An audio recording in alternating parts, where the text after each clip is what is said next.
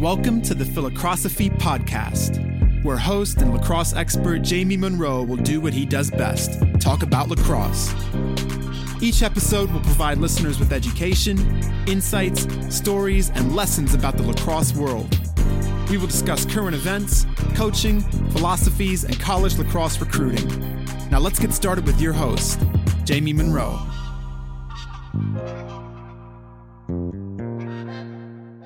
How's it going, everybody? Really excited to welcome Ben Rubeor to the Philocrosophy podcast. Ben is the Associate Admissions Director at Thayer Academy and the lacrosse coach, and also the new coach of the PLL Atlas. Ben was a two-time first-team All-American and national champion at Virginia, has had an unbelievable career as a player and a coach, and um, is off to some really new, cool things. Uh, ben, welcome to the show, and thanks for coming on.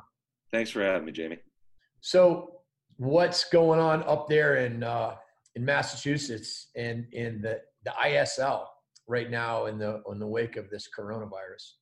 Yeah, so you know, obviously interesting times. I mean, you know, I'm I'm currently at school right now, so if you hear some background noise, I know I know classes are changing over, but uh, but you know, we're we're at a really cool point in that you know I, I joined the ISL last year. I think it's a fantastic league. We're going to playoffs for the first time. This was our first scheduled year. Yeah. Um, so, obviously, we're talking here on March 12th, and uh, you know we got the corona coronavirus thing kind of hanging over us. So you know, kind of where we're at is we did just um, decide that we were going to cancel um, all of our all of our spring break trip. So we won't be going on a spring break trip. Mm-hmm. Um, and you know, we're kind of we're we're up in the air as to kind of what the season's going to look like.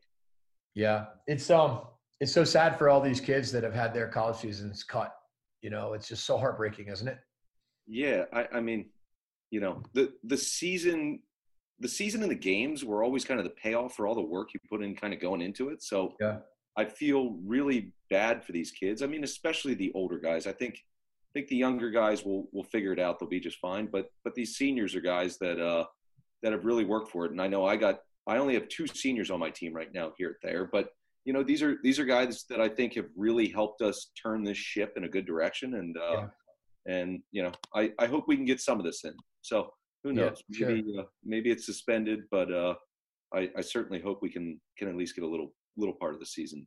Yeah, and you know, like you said earlier, we can only control what we can control. So let's try to be healthy and do the right things, but at the same time if we can play lacrosse and it, maybe it just gives us a little bit more appreciation for every day we can be out there too.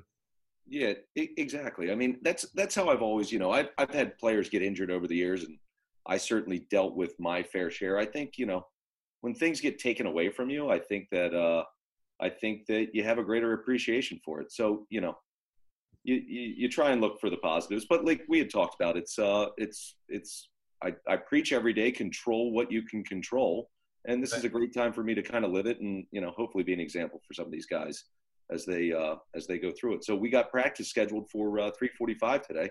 So I'm planning on going ahead and uh, yeah. you know just uh, one day at a time right now. For sure.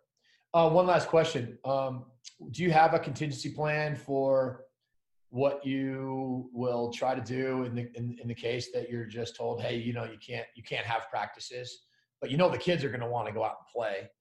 Um, any thoughts on that? Yeah, I, I, mean a couple things. I, I mean I got a I got a really I got a really great staff. So my staff has kind of started putting together a little catalog of of drills and skills that they want the guys to learn on. I mean I think you know we're using Zoom right now. The whole school is going to be on Zoom. So I think you know if we have an opportunity, we'll probably do some whiteboarding sessions. I mean we're in our first week right now, so we haven't necessarily implemented everything.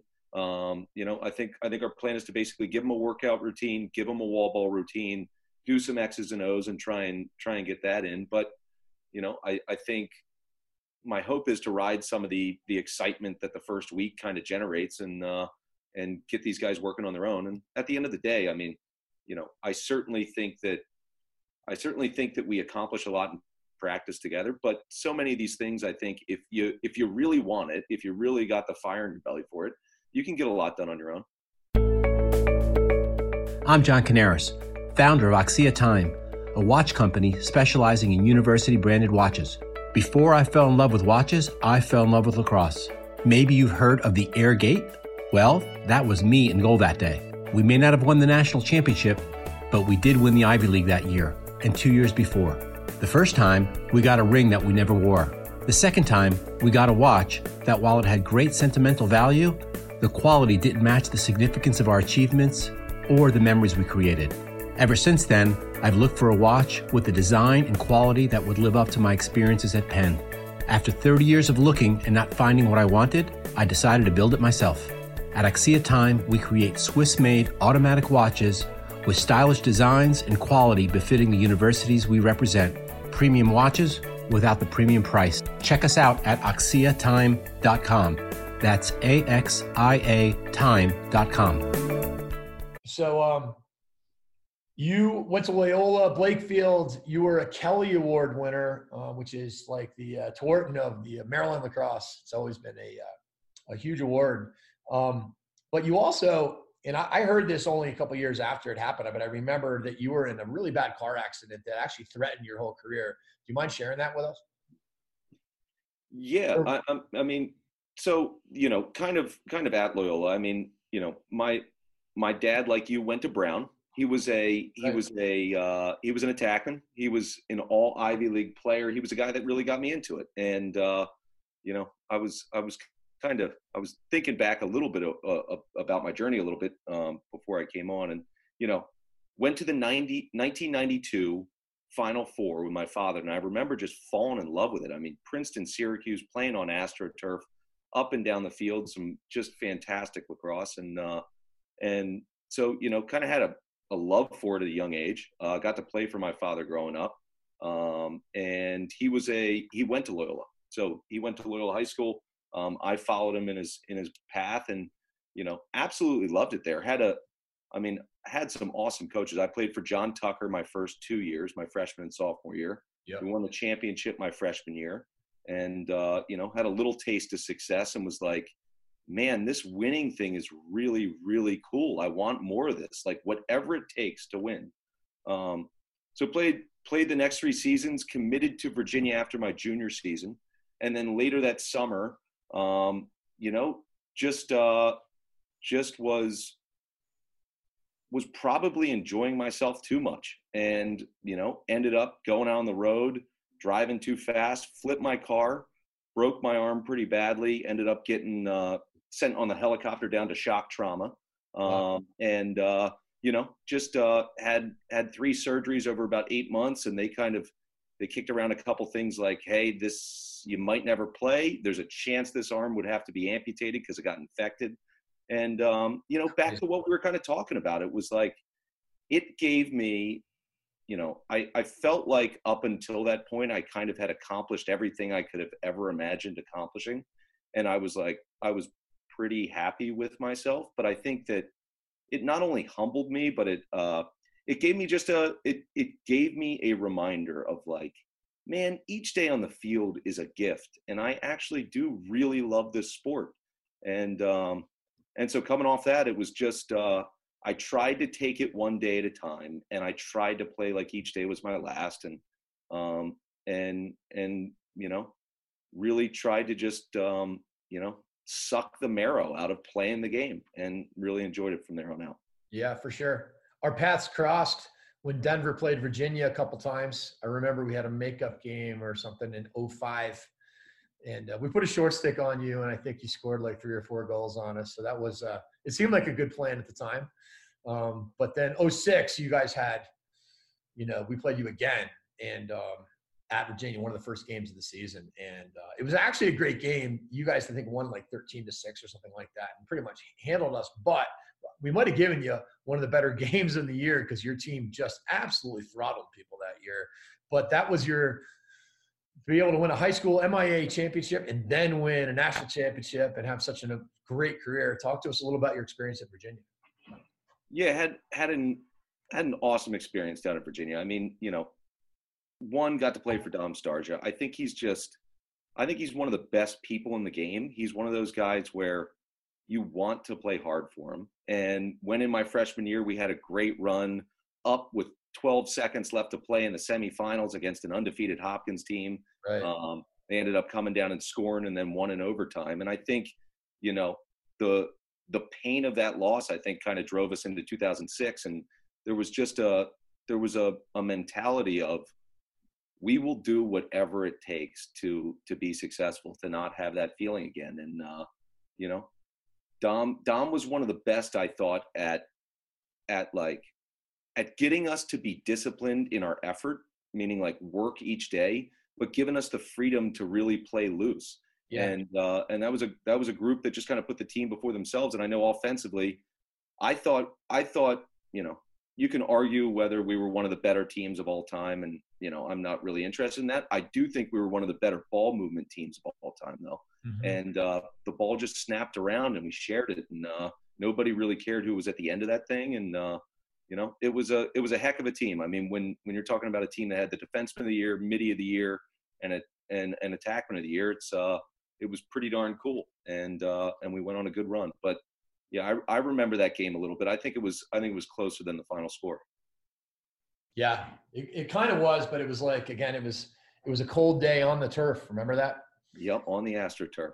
Yeah, and that was when we were uh, going for our full pressure, and we were just going. You know, we had this kid going over Matt Ward's head, and you're just like sliding to his face, and everybody was like, "Are you kidding me? You're going over his head on the goal line?" but uh, but you guys uh, proved proved way too much. But what you're right, Matt Kelly, right? He was the defenseman of the year that year. Uh, it was Mike Culver. So oh, Matt Mike Kelly Culver. Was, Matt Kelly was like a sophomore on that team, right? Yep. So Mike Culver was the defenseman of the year. Um, Kyle Dixon was the midi of the year, yeah. and Matt Ward was the attackman of the year. And uh, you know, I'd argue that Kip Turner should have been the goalie of the year, but uh, he didn't That's necessarily right. too many shots. So, uh, but it was. Uh, who was on the attack with you then? It was you, Matt Ward, and who was the other righty? So it was myself, Matt Ward, and then Danny Glading was the one that started. Oh. But then our fourth attackman was Garrett Billings. Garrett Billings. So, uh, right. so you know, we would we would rotate a little bit, but um, it was uh, it was a, it was a really cool group to play with and and some some great styles. And I mean, and then you add in you add in Drew okay. Thompson, Drew Thompson, who was just one of these two way do it all middies would face off for us, and then Pasquet, who had, had you know the best hands in college lacrosse that year, and he was running out of the midfield at that time, and uh, you know just put the ball in the back of the net. Yeah, that was an unbelievable um, group, and you're right, so unselfish with the way you guys played. It was just pretty awesome.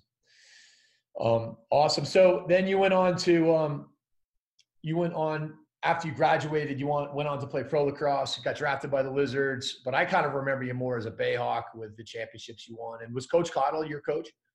Yeah, so I drafted by the drafted by the Lizards, played primarily midfield that first year, and then the league was doing one of those, you know, they rearranged the players. They were kind of moving them. At least that's the reason was given to me. They might have just traded me, but uh, they told me they were moving me back to the local market and uh, and and ended up getting reunited with John Tucker. He was the head coach at that time, okay. and played a season and a half under John Tucker before he was uh, before he was kind of let go. And Brendan Kelly, the owner, ended up taking over as the head coach in my second year with the Bayhawks, and uh, you know basically just gave us this concept of let's go all in. And we had a bunch of local guys. And I remember he traded some really good players because he didn't feel like they were completely bought in to like making this work. And uh, and we went on a little run and we're we're surprise champions that that first year he took over kind of midway through the season. And uh, you know I I didn't necessarily know what pro lacrosse was going to hold hold for me but I had uh I got that taste back in my mouth of like man winning is so fun. And I was like yeah. I want to do this for as long as I can. So um had a great run. So after after Brendan Kelly, uh, Dave Cottle was an assistant coach. He came in mid-year with Brendan and then took over the team. And uh, and you know we we we lost in the final seconds in 2011 to win our back-to-back championships. But then in 2012 and 2013, won those two championships and you know got to play with. I kind of went from a ball carrier to an off-ball guy and yeah. got to play with the two best feeders of all time. I got to play with John Grant Jr. and, and Casey Powell. So wow. both on the team, and uh, you know, I happily became an off-ball guy, and just uh, you know, the pass would be on your ear, and uh, all you'd have to do is finish it with nobody on you. It was pretty. Tell cool. me, uh, tell us some stories uh, of like the things that blew your mind about those two guys, as far as the way they played. Yeah, um, I, I mean, one one story about Casey was you know, he we picked him up a few games into the season, and he shows up to practice, and uh, you know, I had I had kind of started to be known as a little bit of a stick stringer on the team. So he goes, he goes, "Hey Rubes, uh, will you string me up a stick?" And this was on a Friday night. We were playing on Saturday, and I was like, "Sure, I'll string you up a stick. You just you just want a backup?" He's like, "No, man, I don't have a stick for tomorrow." He goes, "I need it." So I strung one up that night. I gave it to him in the morning walkthrough. He picked it up. He kind of tossed it up a couple times to himself, and uh, and I remember we were playing the Boston Cannons, and he went out. He had, I believe, it was three goals and two assists including the game-winning goal with the stick, and uh, and you know it was like he had never thrown with the stick before that before that game. It was it was pretty amazing, and uh, you know it just showed me just kind of what a what a talent that guy was. Yeah. Um, and you know, I remember when John Grant Jr. was picked up. Cottle texted me, and he goes, "You know, we picked up we picked up John Grant Jr." And I wrote back. I remember writing back like, "Great, I love competition." Thinking it was basically like Junior or I on the left wing.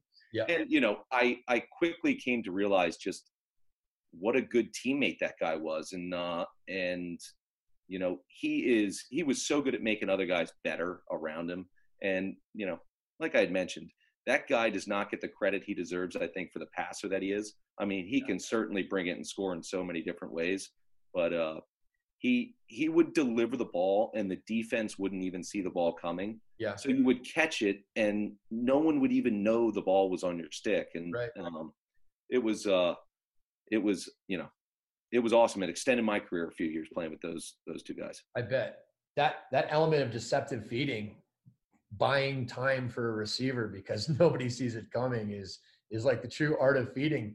It's kind of funny because everybody that grows up learning how to throw and catch, it's like look at your target, point your butt in towards it, step and follow through, which you know everybody can see coming, you know, 10 minutes before you throw it. Whereas junior would pop it behind the back, backhand, and it looks off one hand, you know, levers and, and all this stuff that looks fancy, but actually it's just incredibly practical when you're trying to like buy time for a receiver. No question. He, he, he, I remember, I remember the first time we were running fast breaks, we were running a lefty fast break and he was the point. He goes, he goes, Ben, when you see my butt, just know the, the, the backhand's coming and, uh, and it would be right on your ear. I mean, anyway, heck of a talent, great teammate. And, uh, and so got to play with him. I mean, it was pretty cool. And I'm actually surprised more, uh, more pro teams don't do this. I got to play with Danny Glading there for, you know, five years. And I just think like it was a really cool experience because I think I think one we both kept getting better, but you you you develop a chemistry in uh, playing four years in college together, and uh, so that was that was really neat. And um, Well, the So Whip great- Snakes kind of had that advantage.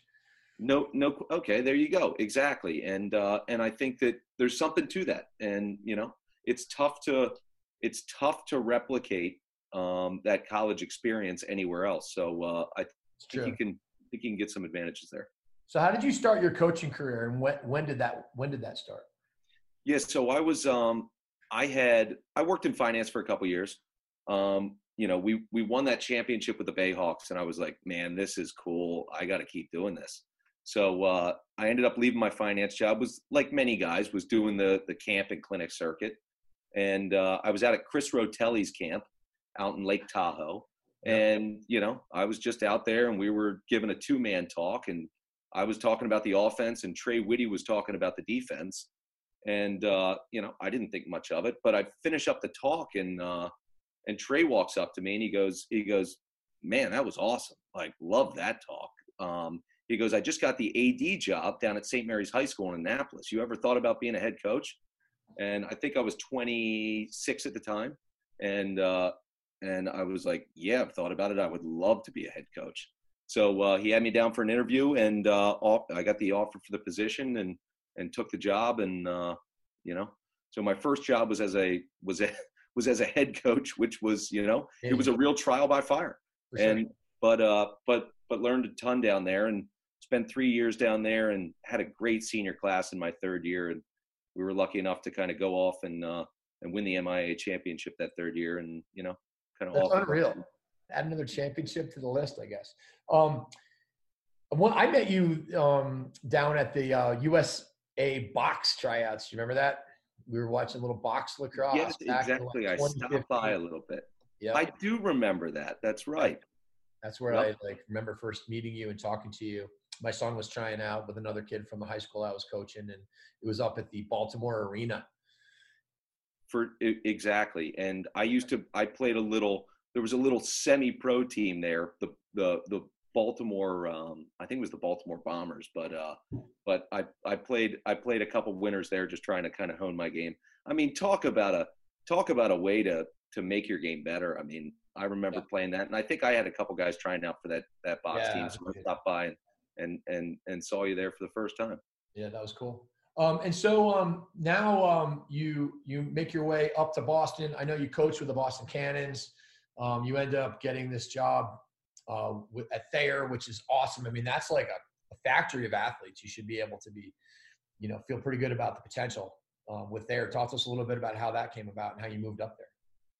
Yeah, so uh, two years ago, my my wife's one of twelve kids. So uh, you know, I had I had a daughter, and we were hoping to grow our family, and uh, and and so we we were thinking about moving. My my parents retired, moved down the beach. My sister moved out west, so we wanted to be around family. So we decided let's move up to uh, to Boston and be around family. She's got nine siblings in the area, so it's it's a pretty cool it's a pretty cool thing. We have a built-in network, but uh, but made that decision. Um, left Loyola High School where I was the head coach at my alma mater. It was kind of a really cool position, but uh, as I as I came up was was looking around at different schools, and two things kind of happened simultaneously. One was got connected with the Laxachusetts guys and Dave Evans and Dan Chenard and Sean Morris, and you know they they uh, they were like, "Hey, I think you should take this Thayer Academy job. This thing has some real potential." So we're the only only private school kind of on the South Shore where yeah. a lot of good athletes are here, and uh,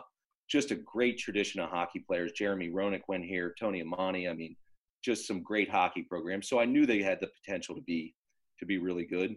Our girls team just won the ISL championship, so you know the makings were there from the lacrosse side of things. So ended up, you know, ended up taking this job. But also what happened was, this was a little full circle, was as I was moving up, I remember just kind of calling Dom Starsia just to check in, and I said, you know, Dom, how you doing?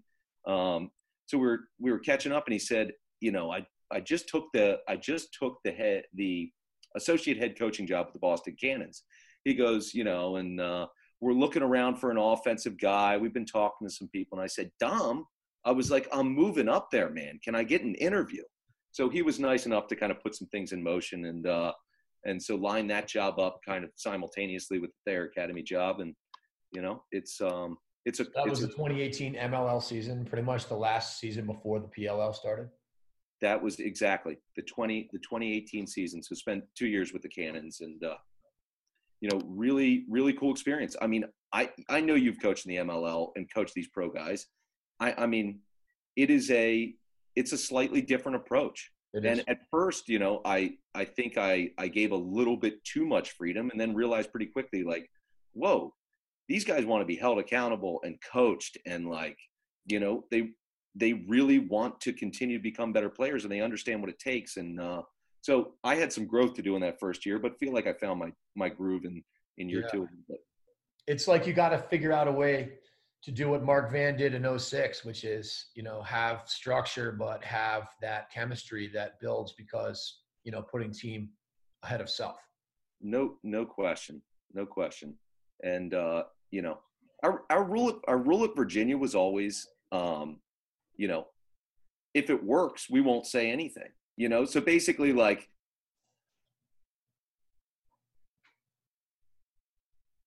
as soon as it doesn't, we're going to talk about, all right, this is the way you got to do it, and you got to do it, um, you know, consistently. Yeah, for sure. So um, now you're the head coach of the PLL Atlas. Um, you got to be so fired up about that, aren't you? I am fired up. You know, I, uh, I, I, it's an awesome opportunity, and you know, I, I, I've played with, played against, coached against all these guys, and I mean, I think, I think there's some, some really good players on this team, but I, I also understand kind of, it's a big job and it's a lot of responsibility, and you know, I think, um, I, I feel pretty lucky to have what I think is a, is a, is a darn good staff. Um, and you know, one of my one of my favorite things in kind of going in this is I think we got a lot of guys who who really they have a need to succeed. I mean, they just they are lacrosse guys first, and they are making this a priority in their life, and it's a lot of full time full time guys, and uh, you know, it's going to be interesting here over the next over the next month. We got two drafts coming up. I know. Where, uh, you know we can really continue to push this team forward and and hopefully set ourselves up for for success. So who's on your staff? So it's uh it's myself. It's Rick Beardsley. So yeah. uh, you know, Rick is is one that he reached out to me kind of as soon as I got the job. I, in fact, maybe even before it was announced. I have no idea how that happened, but yeah. uh, but you know, I've coached with enough guys to kind of understand that I need complementary, not only like coaches that know different parts of the field better than I do, but also complementary personalities. And I uh, I absolutely love the guy. I mean, yeah. you know, oh, I, I think I think you know I can be a little more even keeled and a little bit quieter, and uh, I don't think anyone's ever described Rick, Rick Beardsley as that, and I think that's a great thing. Yep. And uh, so I'm pumped to work with him. And then uh, Stephen Brooks is a guy that I played with on the Bayhawks. Um, was always what I thought was as good a teammate as there was. For sure. And um, certainly great. great teammate and, great, and great player. And he knows these guys because he was on the team last year. So kind of my thought was, um, you know, there are ups and downs to this thing. I need somebody that's going to be a positive force, and that's that's going to be Stephen Brooks, I think, for our our group. Brooksy worked for me at 3D for a few years, and um, when I first met him and watched him coach and interact and hung out with him, I was just you know best dude ever immediately. Like you just love the guy, right? I mean, everybody loves Brooksy. Yep, and uh, yeah, I mean exactly. Rip the duck, and and you know he's I, I think he's just he's really got his finger on the pulse of like how to keep things loose under yeah, pressure. Sure. And he's always done that. And our goalies are going to see some serious heat from Stephen Brooks when he's wor- warming them up. So, you know, hopefully they'll be ready to ready to play too. For sure. How, what was the process um, like in terms of even applying for that job? Yeah, so um, you know, it, it kind of it kind of started. I mean, uh, I I'm still working the I'm still working camp. So I worked a camp with uh, with Scotty Rogers and, and Kyle Hartzell um, yeah. for Ryan McLaren, Crab's top prospect camp this past summer, and you know, um, and and I just I was putting the bee in their bonnet of just like, hey, you know, if uh, you guys ever need a coach, you know, I would I would love to come coach, and uh, and then I was working Project Nine this this fall, and uh, and that was with Paul and Scotty Rogers were there. They had um, they had the coach opening, and um, you know, I I didn't realize that that Paul was going to necessarily publish this, but Paul goes, "What's your goal in coaching pro lacrosse?" And I was like, "Quite simple. I I really want to do this, and I want to be the Bill Belichick of pro lacrosse." Now, I don't want that to be public. I didn't want to put that out there, but that's kind of been out there now. So anyway, I'm I'm fine with that. I mean, I I really want to do this thing well. I think pro lacrosse is um, it can get a bad rap sometimes of you know people saying that guys aren't as committed or into it or you know it doesn't have the same feel as as a college lacrosse and i completely disagree. It is when done right i think it's about it's the coolest lacrosse experience that i've ever had and i think the product on the field is one that's really exciting. I think it's one that fans can get behind and um, it's one that i think is worth to it you know the price of admission and um, and so I want to do this thing great. I got to continue to get better. I, I'm certainly not there. I think I got to continue to grow as a coach and get and get better. And I think we got a lot a lot of work to do with this team that missed the playoffs last year. But um, but I'm excited about it, and I think um, I think I think with you know with the with the right mix of players and the right coaches, I think this thing could could could could be pretty good. So much of it is going to be about chemistry and, and team first more so really than I mean X's and O's matter, but you only practice once a week. There's only so much you can do. Um, but it's the same chemistry that allowed you guys, you know, to, to win in, in 06, right? I mean, like it's like it's true with every team that wins a championship. There's a magic there. And you seem to have been able to find that magic, whether as a player or a coach on different levels. Um, and um, how how do you plan to try to create a culture like that? Um, you know, I don't I don't think there's any secret sauce to it. I mean, I think it's like you got to spend time together. You got to communicate together. You got to build relationships together. I mean, you know, we we got a text chain going. I think it's pretty cool. That thing's blowing up each and every day, and uh, and it's you know, I think I think back. You know, I think back to what I try and do is think back to some of the things that I've seen work, right? And I know I know a big thing for the Bayhawks. I thought was we brought in we brought in Brian Spallina and Nicky Polanco, right? Who were guys that you know when I was playing against them, I hated them, and I remember when we when we brought him into the Bayhawks, and I was thinking, how the heck is this going to work? Like, I can't stand these guys.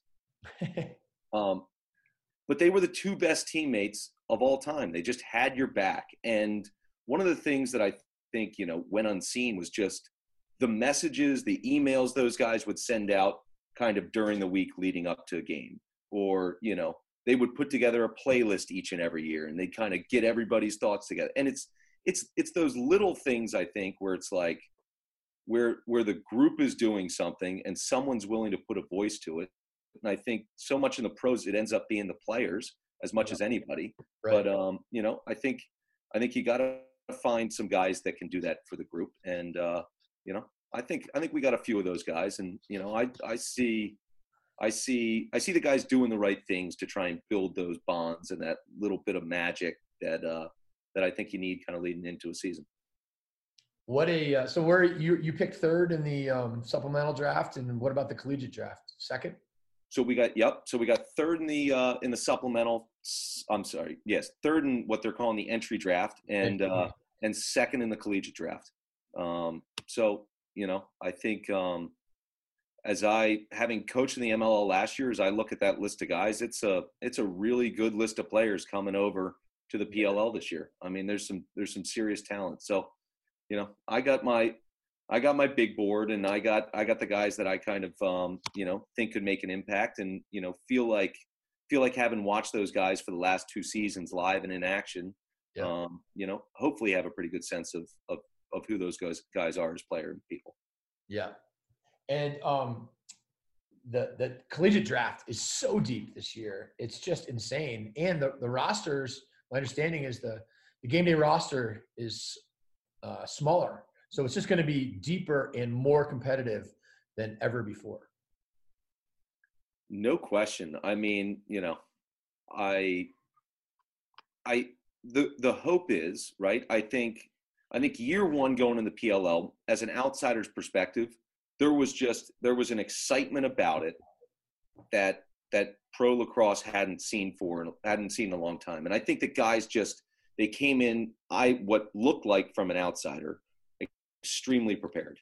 I think year two there is going to be a slightly different motivation, but I think a similar result, which is like there's going to be so much competition going down to these training camps. Yeah. That guys are just going to have to make sure that they show up, you know, ready to compete. And I think that's a that's a great position to be in. So, you know, I think um, my plan is to is to go out and find the best people and players that we can bring them down to training camp let guys earn the, the spots that they get and you know like so many of these things just communicate as clearly as possible to these guys on what my thought process is and and how we're going about making the decisions and what things we're looking for and i think i think this is going to be um, this is going to be a really competitive training camp but i think that's going to set us up to uh, to hopefully start out the year pretty well yeah phenomenal. Let's switch gears back to high school. I would love to hear, you know, your philosophies on on um, how you develop.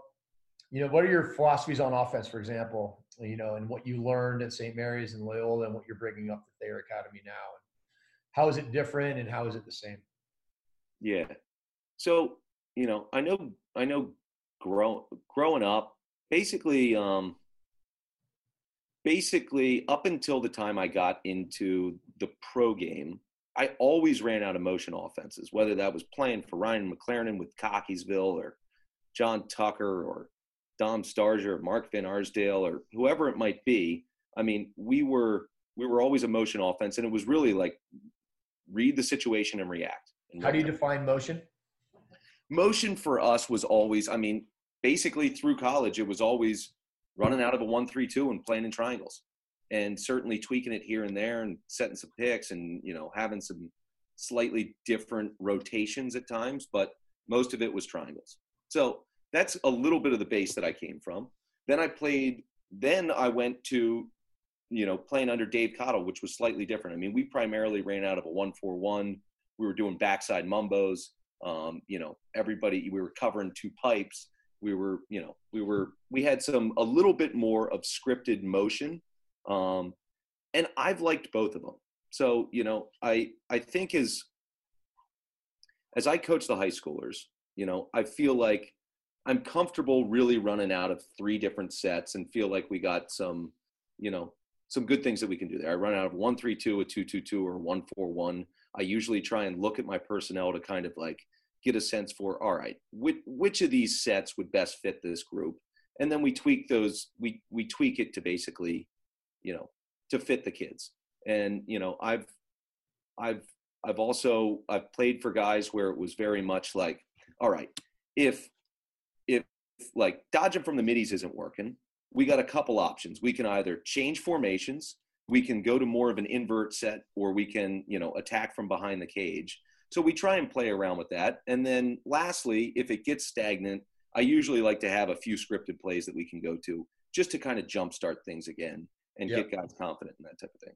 So anyway, that, that that was a long. Yeah, I loved it. It was but, great.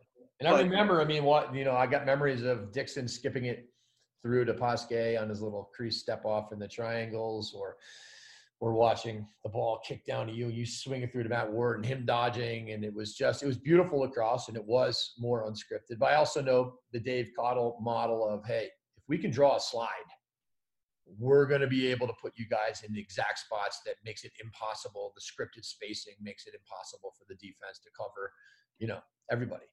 Um, so right. it's, it is, it's really neat. And I think that's kind of the, the yin and yang of offense in so many ways. Yeah. And I've, I've loved having those two, two perspectives. And, you know, I, I, I, I gotta say, I mean, Dom on multiple occasions has, has come and spent, you know, there was a Friday one time. He he was like he was like, why don't I come up and see? We can just talk. We can talk lacrosse.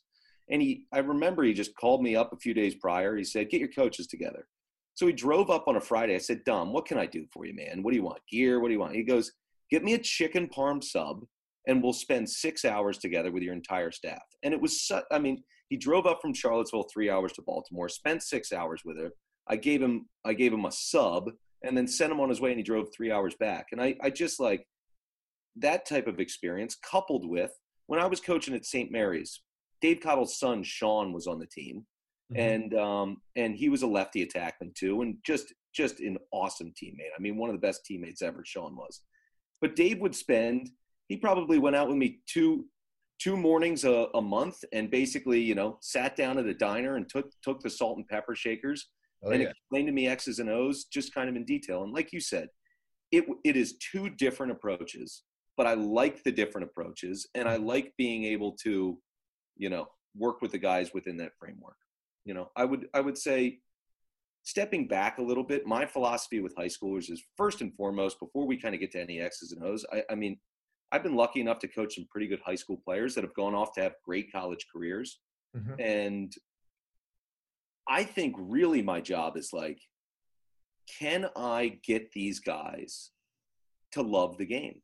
Like, and that's how I think about practice more than most things. It's like, all right, can we take a guy that's like got the talent that I can see could be a real player, and and can we, you know, can we get him excited about the game and to have a, a you know the fire in his belly so that when our season's done, he's working on his own to try and get himself better. And you know, I think the biggest payoff for me has been I looked at kind of the Tewaaraton watch list last year, and it was four of my high school guys on that Tewaaraton watch list. You know, wow. Jake Carraway, Tim Troutner, Alex Woodall, and Cole Williams, and they're all playing different positions. And granted, I mean, you know, there were seasons where I came off and I was like, man, we could have done a little bit better. We could have achieved a little bit more. We should have won the championship that year. But at the end of the day, I mean, you know, it's I'm starting to gain a little bit more perspective where now I can watch these guys go off and have success, and I'm like, man, that is awesome. That At is cool. I didn't screw it up for them. Like they right. still love the game and play with passion. So for sure. Yeah. Um, the idea that you as a high school coach are are as much as anything else preparing these young men for the future and, and, and the future at you know their future not only lacrosse wise but but also on the field and preparing them to go off and have successful careers um, is really really exciting which leads me to my next question which is how do you love of the game is, is, is like your starting point but how do you develop players? What's your sort of philosophy on that and all the skills? I mean when you take it back to the dave cottle model of hey if we could draw a slide we can have perfect scripted spacing you know so how are you teaching kids to be able to do that? Yeah. So i i usually do a few things. One i take you know our rule is you can work with a guy once per month in the off season. So typically what i try and do is here at thayer that's that's kind of the rule in the isl you can work with them once per month you know. So i usually try and take a guy and i take all my guys and i'll either do you know i'll do a group of either one to three guys and i take it small groups and I really try to basically break down skills into their smallest parts and we work on it right? And that might be that might be anything from shooting. So we'll break it down in one session. It'll be all right we're going to start with step downs. I really think it's a mark van principle that he used to always talk to us about is like catch it ready to shoot get it off quick before the goalie's ready. It's like if you're taking a step down it's coming off a pass. If it's coming off a pass the goalie has to move. If the goalie has to move, you got to catch and get that shot on him before he's kind of set and picking picking the ball up coming out of your stick. So, you know, we'll we'll take shooting and we'll work the first 15 minutes on just like how are we catching this ball ready to let it go. And it you know, it also goes back to a principle that Dave Huntley used to used to talk about. He's like Canadians aren't better finishers. We just catch the ball better and we're ready to, you know, because we catch the ball better, we, you know, we're able to get the shot off better and we we finish more of those balls. And so we work a lot on kind of like, all right, what's our setup to our shot? So we'll work on just straight step downs. Then we'll work on all the different variations of that. It might be, all right, now we've worked on kind of catching the ball coming into the cage. Now we know in our offense, we have a lot of guy times the crease guy is going to back off to the backside. So we got to work on how do we backpedal, catch a ball as that ball's in the air, and get our momentum going back towards the cage. So we'll do that variation. Um, you know, and then um, and so we try and break it down into little parts. Once we do step down shooting, we'll we'll move on to kind of on the run shooting, and you know, I I really like to just focus on kind of one thing at a piece. So I know when I'm doing, let's take on the run shooting. First thing I, I try and focus on is like, let's just get our feet right. I feel like, as I think back to my career, I w- I wasn't the fastest guy, but I knew that I could do I could do the skill at my top speed. So basically, I could run as hard as I possibly could and still get a shot off. And as I look at a lot of players playing field lacrosse, it's like they can run at like 90% and get a good shot off, but they can't really run at top speed. And I think it's a unique thing about lacrosse. You got two hands on a stick, which slows you down, but you got to be able to kind of still have skill as you're moving at top speed.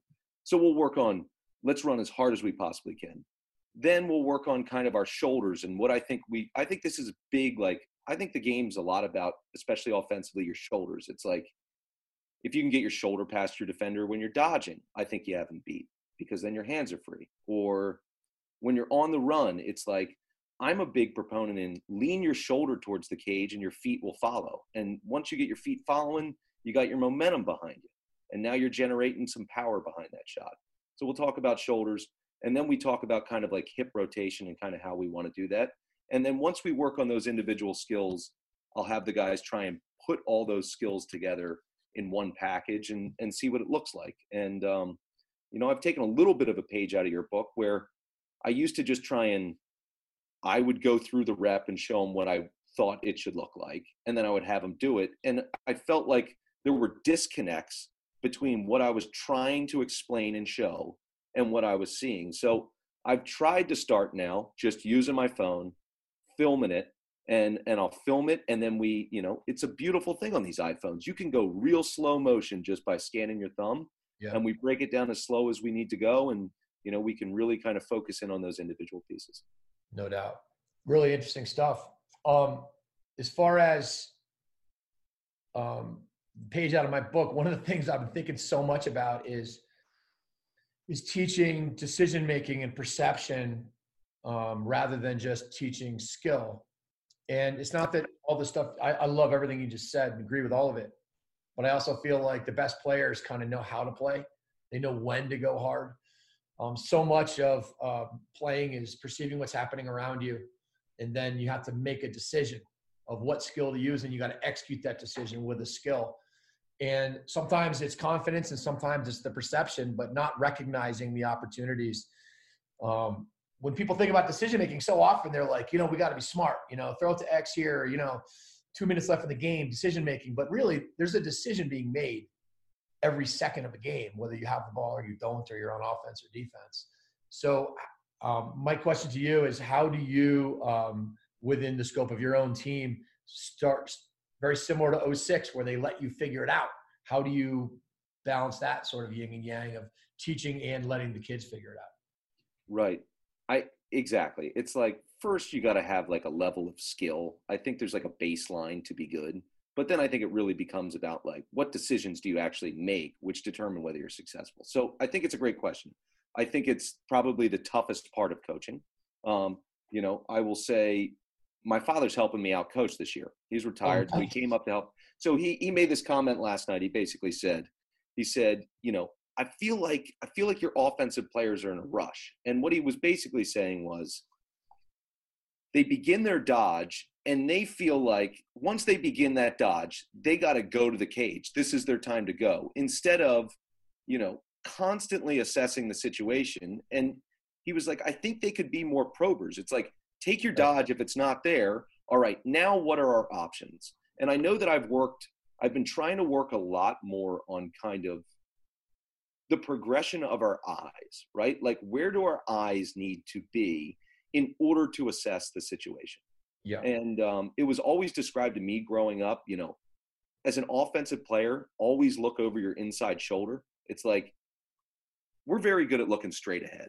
It's like, if that guy is covered, it's like, okay, well, then the open guy is just over your inside shoulder somewhere.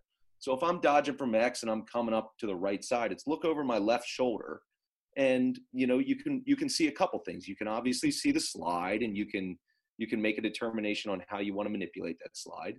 It also shows you either the crease or the skip through.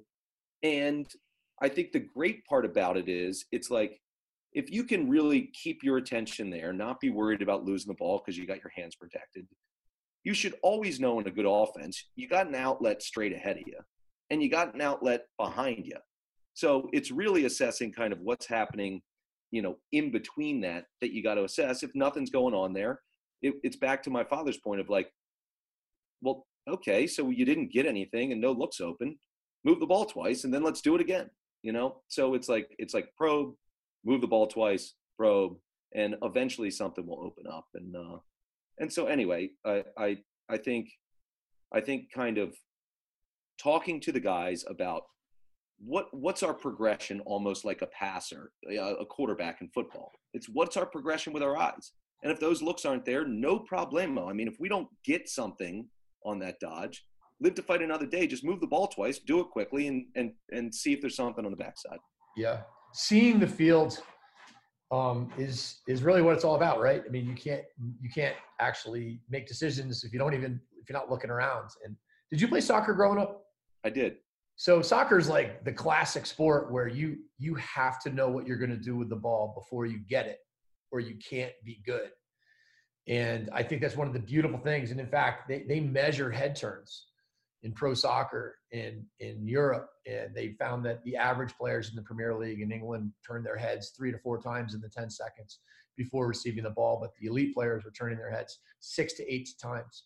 And this is just all about some of it is some of it's really teachable and seeing what's happening and knowing what you're going to do before you get the ball. I was curious if that's something that you talk about. Uh, I've never used kind of the soccer analogy, although I've I've I've thought about it a little bit. I think um,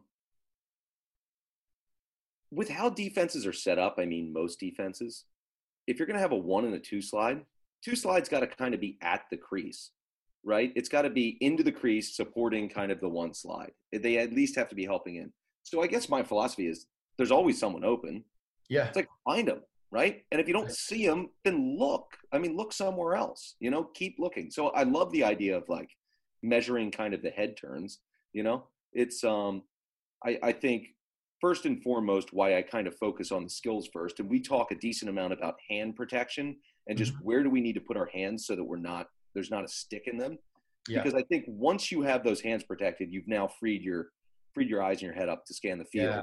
So and uh, you know understand defenses that someone always open on the backside how do we get it to them and i think you know hopefully through the progression of drills we can we can start to start to feel comfortable about finding those guys and where we got to look to find those guys Yeah, it's really interesting. I remember coaching, I don't know, I think it was like 2016 or something. I was still coaching high school lacrosse and, and I was I was like, why is my defense? I feel like my defense is more in tune what's going on. And, and we were kind of running this Jerry Byrne defense model. I was really studying and trying to implement what he does. And, and the guys were really good about being sideways and turning their heads and seeing the man in the ball. And what I kind of realized was that the offense really wasn't. And that's what really made me think about that. The offense stares at the ball. It, the defense is doing this great job of actually seeing their man in the ball and picking up cutters and like they're we're focusing on looking away from the ball. And then I realized, well, why wouldn't we do the exact same thing half the time on man up? If a kid catches it and all of a sudden there's a defenseman all over him, it's because he didn't look away to see you know where that rotation was coming. And if he would have just you know stepped four feet wider, he could have made that next pass and we would have taken advantage of that overplay. Um, so, anyways, that's that was just just a story to share with you on kind of how I got thinking about it. I, I think that's I think that's really interesting. I I think it's a great idea. I mean, I think it, the more you play and the more you, you know, I think you probably do need to turn your head. I know it got to a point when I was playing, which you know makes coaching a. It, it, it's the challenge of coaching. It's like you develop your skills to a point where you feel like, all right, I know where the looks are. Now, how do I translate that back to the kids to make it easy? So I think the turning of the head, and then I think eventually you just get a feel for it. Right. It's like you start feeling that defenseman rotating into you. It's like, all right, well, if he's coming from my right side, the open guy's to the right side. Just you know, I know I'm catching and banging it there, and uh, and yeah, so it's it's good stuff. It's good Interesting, stuff. man. I Well, wanted to score um, easy goals.